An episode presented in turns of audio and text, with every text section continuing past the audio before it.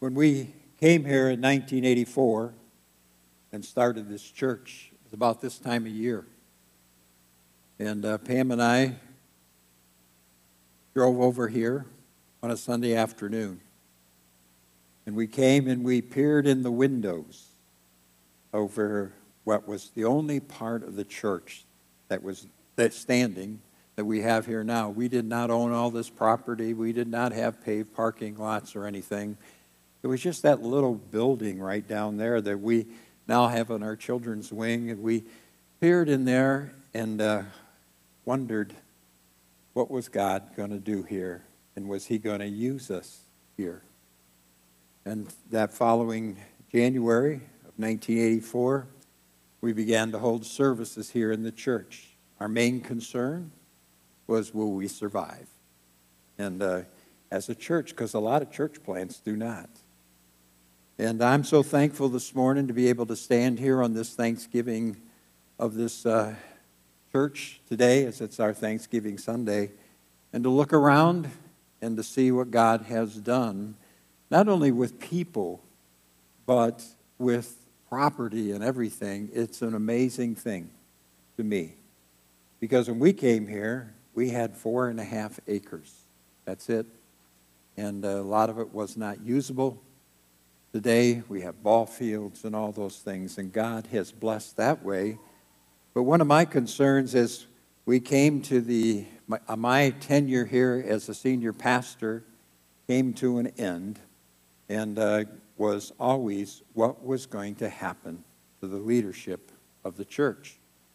And uh, this might sound like a thank you party this morning, but I'm so thankful that God brought Pastor Chris here. I'm thankful for the Elevate series that he just uh, did for us and the things that he shared.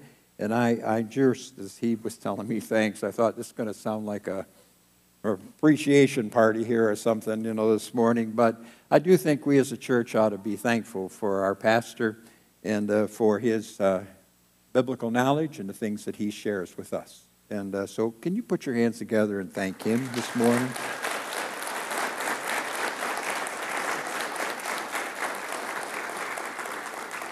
God is good. God is good. Leadership is important. One day there was, once upon a time, or I shouldn't say that sounds like a fairy tale, but there was a father who decided that he was a he knew that he was a very wealthy, rich man. And his family lived in wealth, in richness.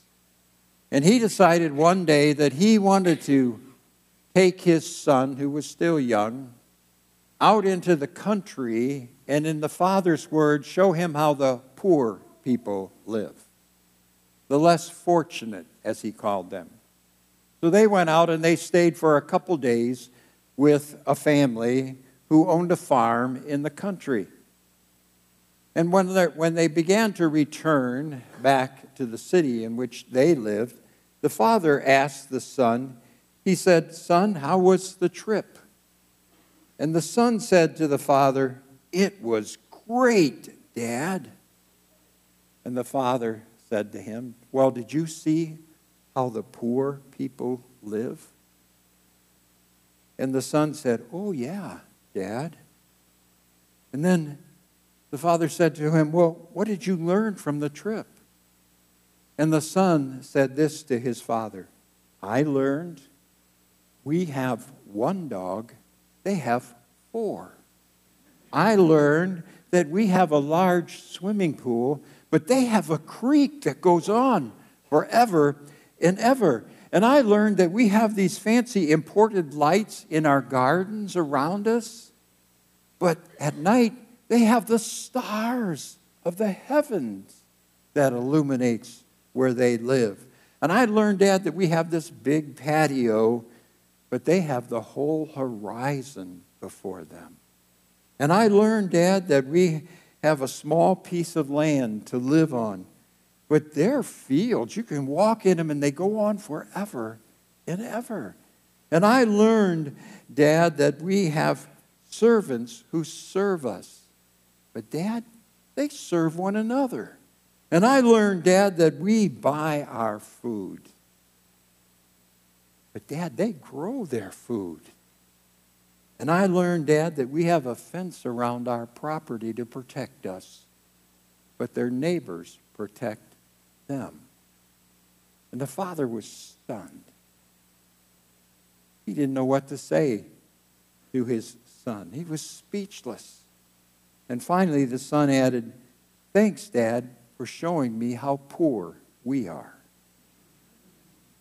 You know, life is full of perspective. And what do we focus on and how we see things as we go through life? This Thursday, we celebrate a day called Thanksgiving Day. I wonder what our perspective is on Thanksgiving Day. I wonder how much time we give really to give thanks on that day.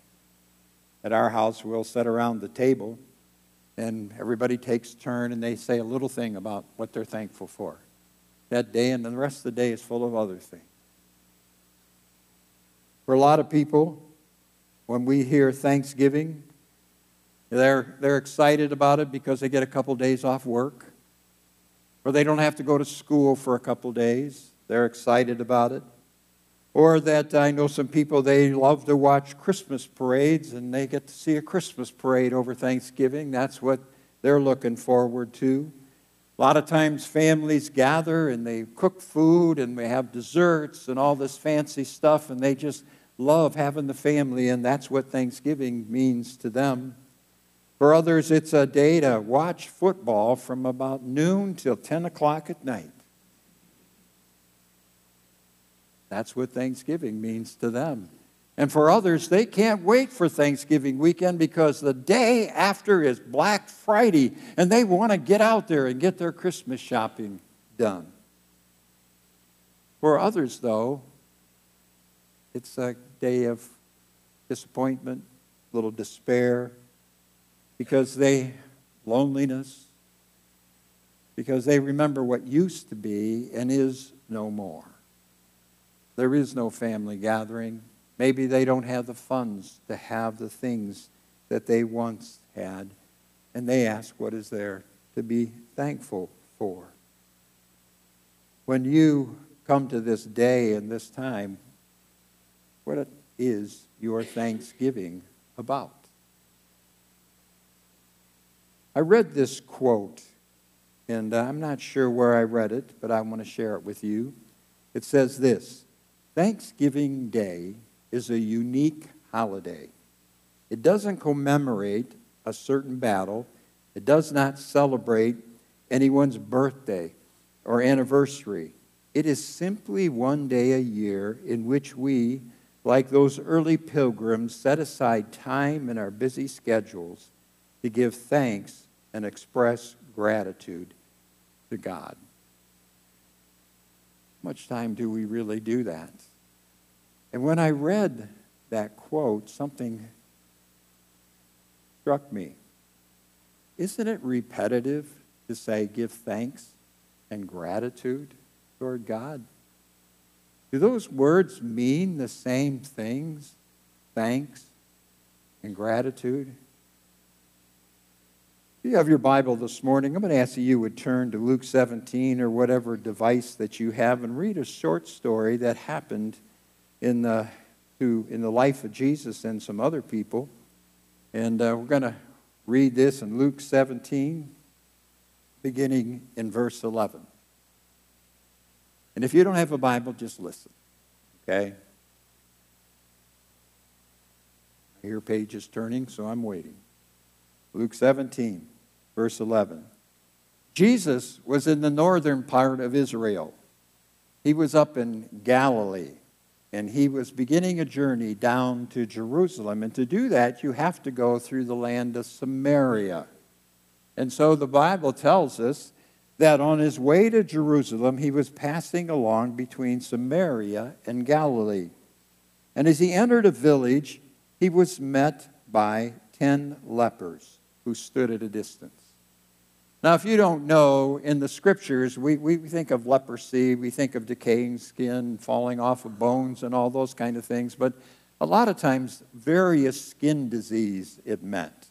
that people would have different kinds of skin disease. And if it was an oozing kind of skin disease, the book of Le- Leviticus said they had to go to the priest, and the priest would declare them often unclean, which means that they, because it might be infectious, that they couldn't stay with their families.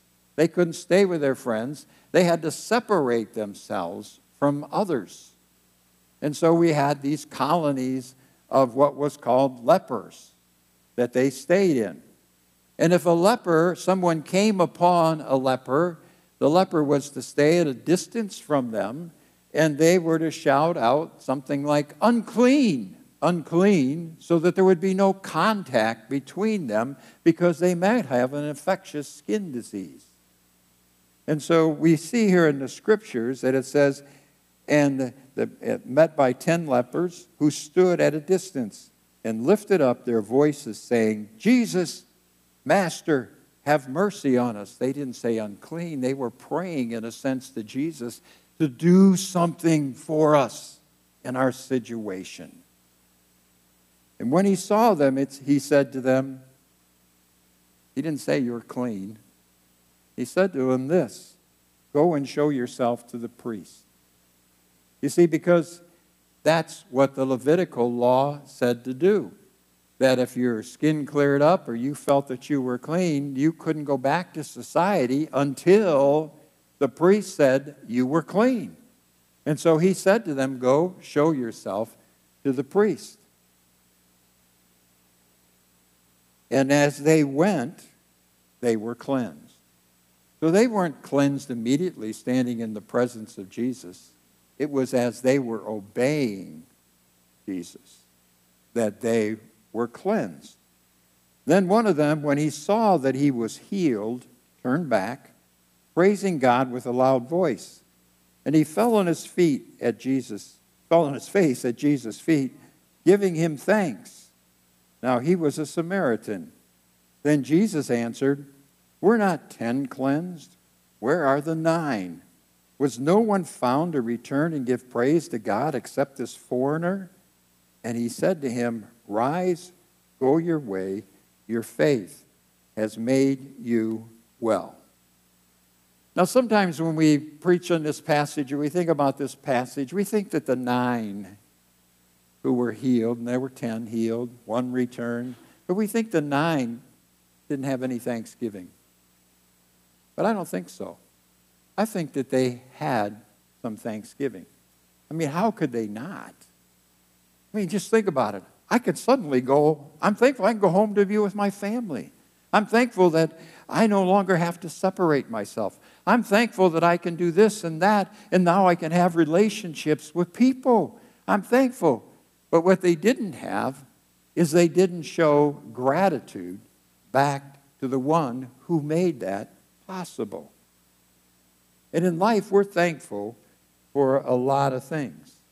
This man came back after Jesus did this for him. He came back praising God with a loud voice, expressing praise. He fell on his face before Jesus, and the Bible says, giving him thanks. In the scriptures, sometimes, we find that uh, words sometimes they lose something in translation. For instance, the word love. We find it all through the New Testament that we should love, but often it's not exactly, and we interpret it what it means. But in the Greek, there are several different words that are translated into that one word, love. And for instance, eros means lust that kind of love. storge is parental love. And then there's agape love, and there, there's phileo love, which is brotherly love, but we translated it love. And the same is true with other words. Sometimes things lose a little bit in translation. One of the words that is sometimes translated in with to the word thanks is charis which we find it's a lot used. It's 157 times just in the New Testament, but most of the time it's not thanks, it means favor, it means grace, it, it means kindness. But sometimes it's translated thanks by the translators in the scripture. But the word that is used in the passage that we just read is Eucharisteo, which is 53 times, and actually that's just a, that includes the cognate with it, which means the other word that it's translated with it. 53 times. It's the word Eucharisteo is the same word that we identify, and Chris preached on this a couple weeks ago about the Lord's Supper. It's called the Eucharist. And in it, we are to return thanks to God. And so when he talked about the fact that when we come forward, it's not a time to be joking and laughing or bumping the person in front of you or greeting one another. It's a time to reflect with meaning on what we are remembering as Jesus told us to remember it. It's that same word. And there's a difference between thanks and gratitude. And that's what I want to share with you this morning because it's very important that we realize there is a difference. The gratitude includes thanks. Thanks might not include gratitude. And I'm going to illustrate that and tell you that this morning. When we look at that word, Eucharisteo, it really demonstrates that because we find charis in the middle of Eucharisteo. And so it encompasses this idea of thanks, but it means much more as well. Thank you is often just a momentary reaction to something. For instance, when somebody opens a door, we say, Oh, thank you. Somebody shows us a seat, we say, Thank you. Somebody does something for us, we say, Thank you, and we just move on. It's just a momentary response to, to what has happened for us. And so it, it just takes a moment. When I was um, recently on Halloween, I was at my daughter Rochelle's house.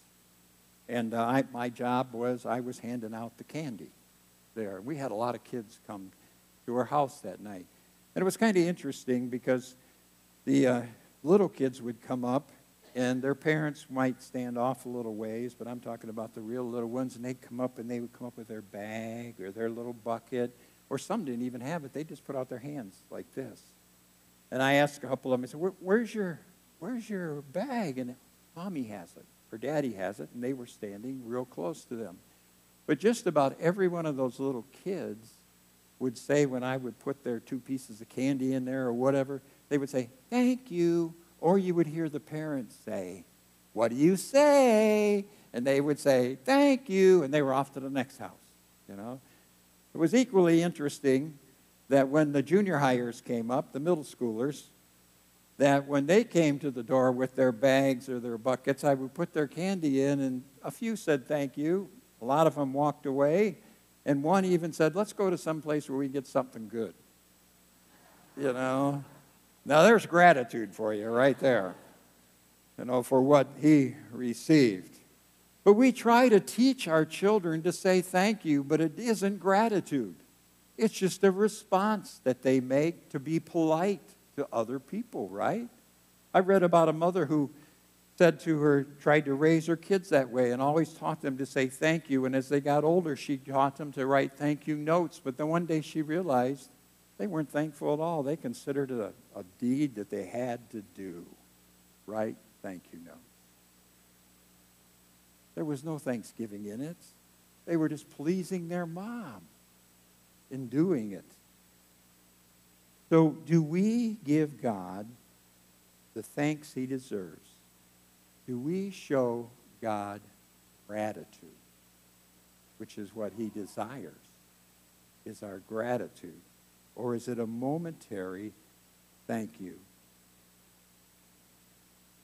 I want to ask you something. How many of you pray? Would you raise your hands that I pray? I'm glad to see most of you pray. Might be a little embarrassing to sit in here and say, I don't pray. But how many of you remember when God answers your prayer and you return gratitude to Him? Don't raise your hand. Or do we just accept it, it happened, and we go on quickly in life and we forget about it? Now, I'm going to tell you that I've sat in a lot of meetings over the years and said to people, small group meetings, what are you thankful for? People sat there. They struggle with it because they're having trouble remembering what it was or where God has affected them or brought change in their life. And finally, one or two will say a few things, but the majority don't really respond to it. You see, that's because we are only giving God thanks, not showing our gratitude to God. When it comes to God the Father, the Son, and the Holy Spirit, we are often told to give thanks. But the word in the scripture is to show him gratitude in the Greek. Gratitude comes from the heart, it has feeling and memory. We remember. When we celebrate the Lord's Supper, do this in remembrance of me.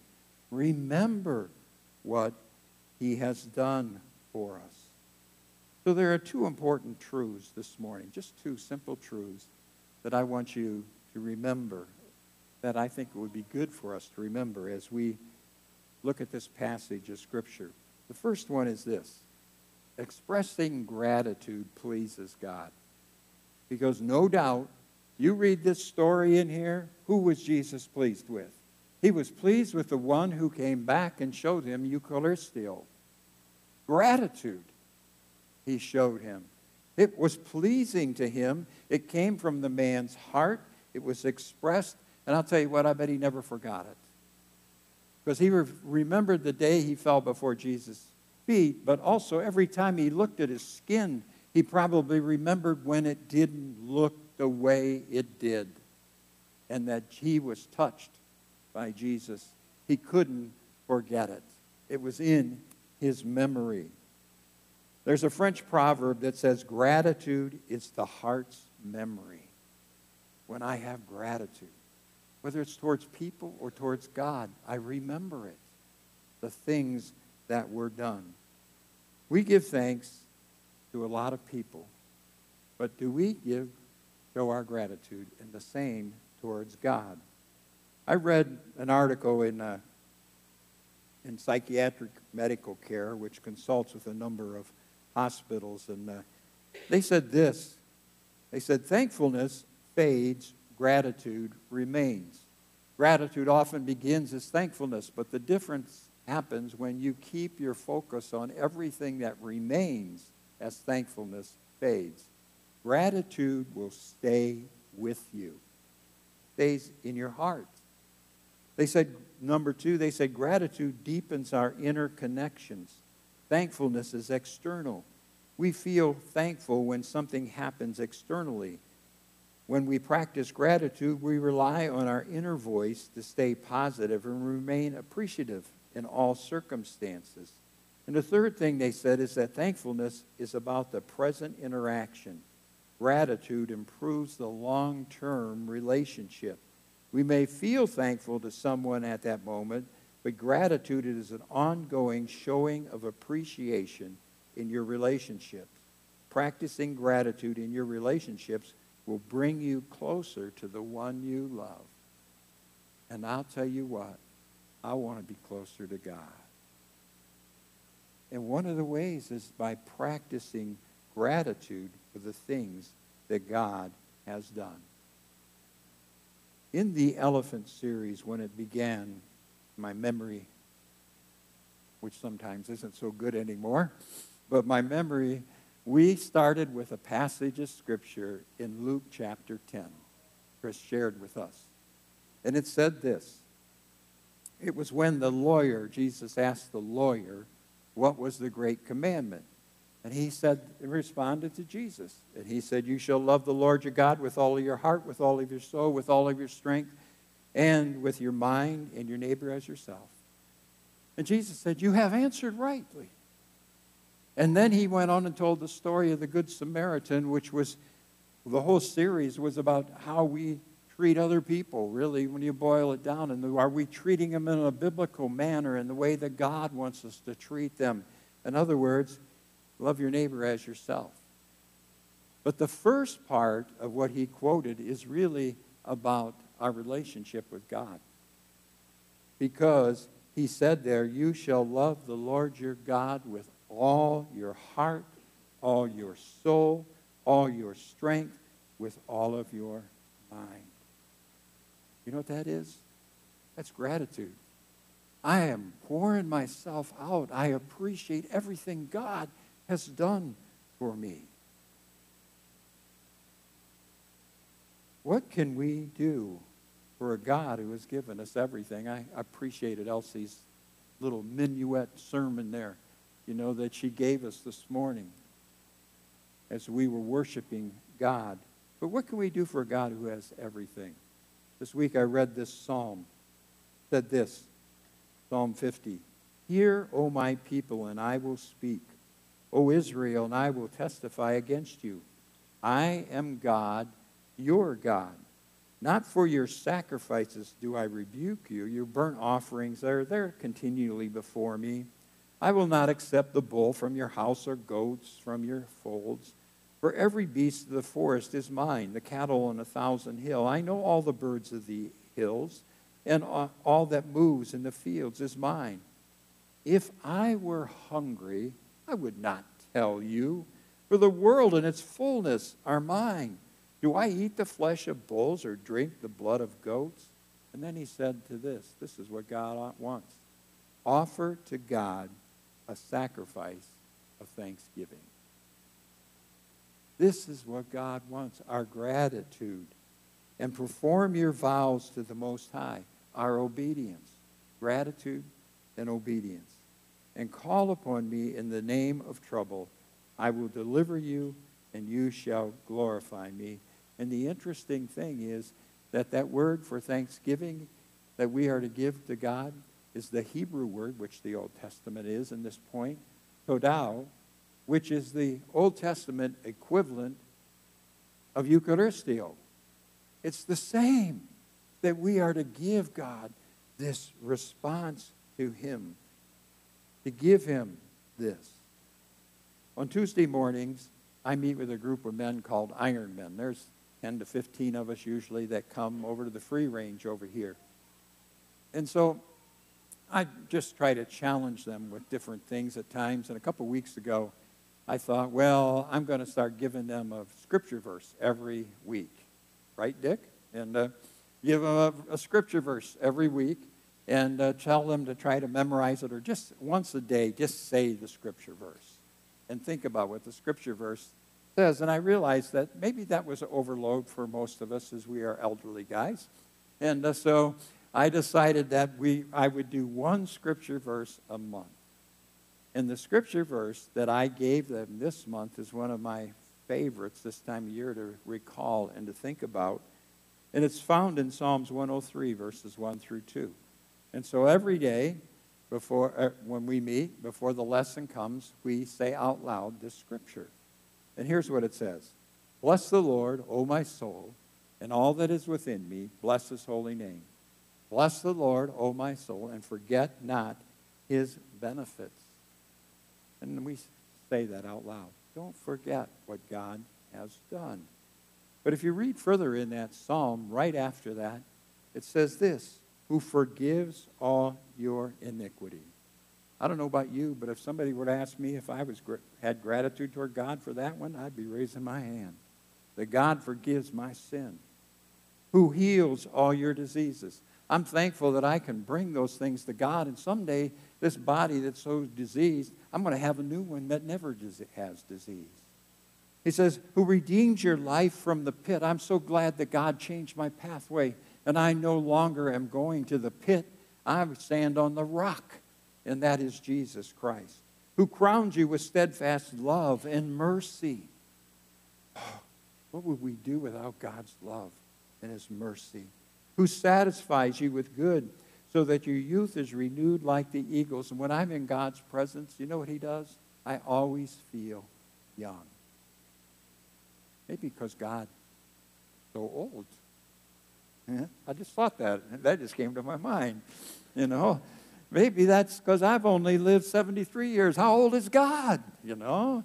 But He makes me feel young at heart. And I, I just, for, I don't feel the same. It's just a wonderful thing to be in His presence. But that psalm starts out and it says, Bless the Lord. Well, how do you bless God? I mean, we just read Psalm 50 with thanksgiving. And that word to bless there means to praise Him with affection and gratitude. You see, we can come into a worship service like this and we can praise God, but is it with gratitude? Or is it more like, I'm just giving thanks in the moment to God? To come from the heart when I give worship the Lord. And it said, all that is within me. Well, that's just like the great commandment. All that is within me, with my whole intellect, emotion, feeling, sentiment, brain, heart, lungs, all. That's what God wants gratitude back from us. When we bless God, it's more than saying, Thank you, God. Having it come from here. Having it come. And it's with, done with that love and affection. Now, God is not a prideful God. He doesn't demand praise and thanksgiving from his children. He's not insecure. He's not needy. But what he, why he wants our thanksgiving is simply because when it's from the heart, it is our heart connecting with his. That's what God wants, is that communion with us. We appreciate. So the first thing, point I wanted you to remember from this passage is that God wants our praise. He, he, he likes our praise. He notices when we give him, show him gratitude. But the, the second thing we need to notice in this passage is God notices when we forget to express gratitude. Because Jesus noticed that nine did not return.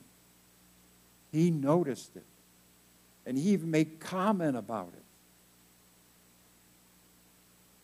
He notices when we give him gratitude, but he notices when we don't.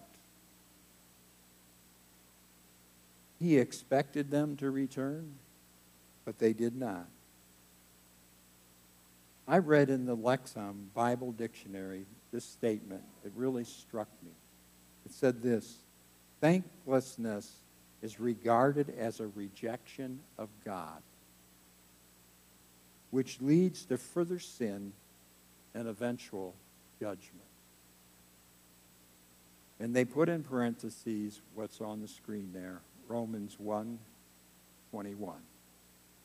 I, I just, in Romans, the first chapter, Paul really talks about how man falls away from God and goes after his own ways and his own things. And I just want to read to you a few verses from Romans 1 21. Put this verse into context. It says this in verse 18 For the wrath of God is revealed from heaven against all ungodliness and unrighteousness of men who by their unrighteousness suppress the truth. For what can be known about God is plain to them because God has shown it to them. For his invisible attributes, namely his eternal power and divine nature, have been clearly perceived ever since the creation of the world in the things that have been made. So they are without excuse. For although they knew God, they did not honor him as God or give thanks to him, but they became futile in their thinking, and their foolish hearts were darkened. You notice the hinge verse in there? What did they stop doing? It says it right there in verse 21. For although they knew God, they did not honor him as God or give him gratitude. How important is gratitude? How important it is that we offer it to God. Could that be part of the problem in the church today? We don't spend enough time connecting with God, just thanking Him with gratitude in our hearts for what He has done for us. There's a legend about two angels who were sent out, and they were sent out to collect in a basket the prayers of petition. One of them was supposed to, connect, to uh, collect the prayers of petition, the other, the prayers of gratitude. The first one went out, and he came back, and this basket was full. People praying, asking God for things. The second one came back, and his basket had few in it. And it's because there was few prayers of gratitude back to God. May we be a people that are filling up the second basket. If you had to really answer in your life, you how much how many times do you ask God for things and how often do you show gratitude for what he has blessed us with in life? We need to realize every day is a blessing that he allows you to live on this earth. Every day, when you, if you know Him as Savior and Lord, it's the eternal blessing of salvation. Like the leper, we need to come back to Jesus and thank Him that He heals us from our disease of sin through His stripes. We don't want to be like the nine. The one who was blessed was the one who returned. God does for us and may our perspective be one, when we think about Thanksgiving, be one of gratitude back towards it. As I was preparing for this message over the last several weeks, thinking about it, reading and things, one of the things that was suggested that I read about is to increase gratitude in our hearts is to journal about what God has done for us, to write it down, what he has done for us. Not just simple statements like, oh, I thank God for this. No, what does that this mean to you in your heart? What does it mean to you? And so I got a journal, and I got about nine or ten pages in it now. Every day I've been journaling in it, thinking about it. And the first thing, and I sat there and I realized the most important thing that I could thank God for was my salvation. And I started thinking about where I was a, as a 24 year old with a college education and a good job, but so without Christ and God my life. And I started to think about the man who told me about I could start over. John 3 3 said, Jesus said, You must be born again to enter the kingdom of heaven. And I started thinking about that and what that meant and how that changed my life. And he told me, He said, All the past can be forgiven and erased if you will be born into the kingdom of God. And I re- he prayed a prayer with me, and I wanted that desperately in my life and how it changed my life. How God has blessed me because of that invitation that he gave me. And I received it and gave my life to Christ. I fill up a whole page. Just different things that have happened because of it. Thank God for salvation. I want to ask you something. Can you write a page like that? Have you ever sat down and thought about that? You write it out?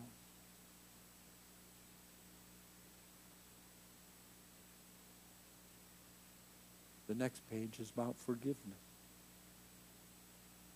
He removes our sin as far as the east is from the west, it says in Psalms 1. Write about what that means. Would you pray with me?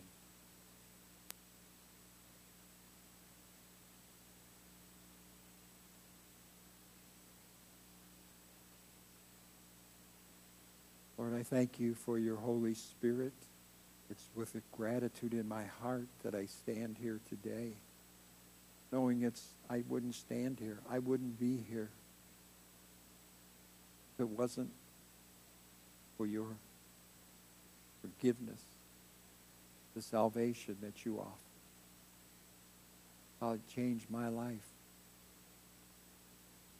And so, oh, Lord, I thank you for your Holy Spirit that convicted me on that day and throughout my life. And I pray for every person here that, Lord, we would not be a thankless followers of Christ with no gratitude.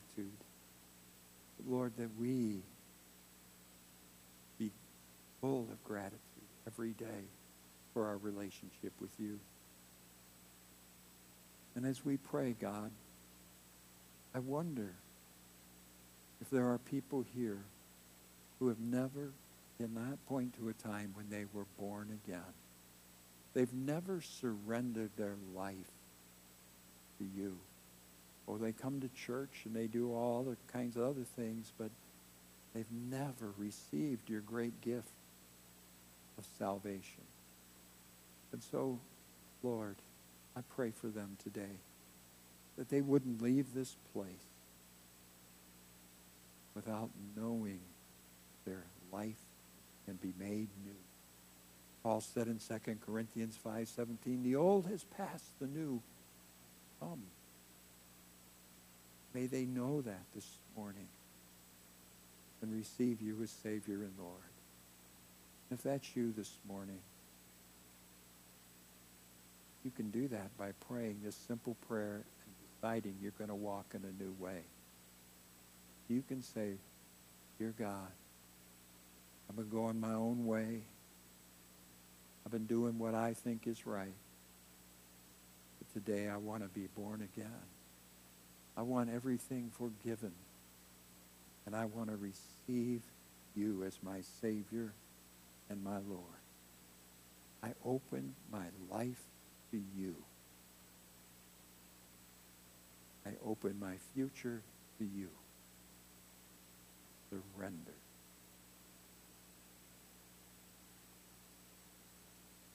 Father, for those who have done that, may we appreciate you more and more in the many, many things a good Father does for us. Jesus' name. You receive Christ as your Savior and Lord. The Bible tells us that we need to confess that needs to be professed. When I did, I was at a Pinecrest Bible Training Institute in New York. And uh, I went to see a man because my life was a mess. And that night, about midnight, just he and I sitting in their chapel, I received Christ. The very, very next day, they had their chapel service. All these Bible students and they said, if you've received Christ, you need to come forward. I stood up, down, and I knelt at that altar. And I had people all around me laying hands on me, praying for me. My life was forever changed. See, pride keeps us from Christ. And coming to an altar is a matter of humility, mission to him. And so if you've prayed to receive Christ and you've never said anything about it, if you prayed this morning, the most important thing you can do, come forward. Let it be known. I just want to pause for a moment. Is anybody here today do what I did? Forward. You receive Christ. You want to identify with him this morning. Anyone?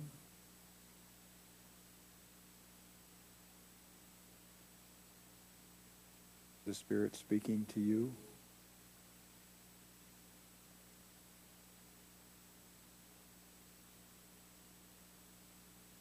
Father, I give you thanks this day. In Jesus' name, amen.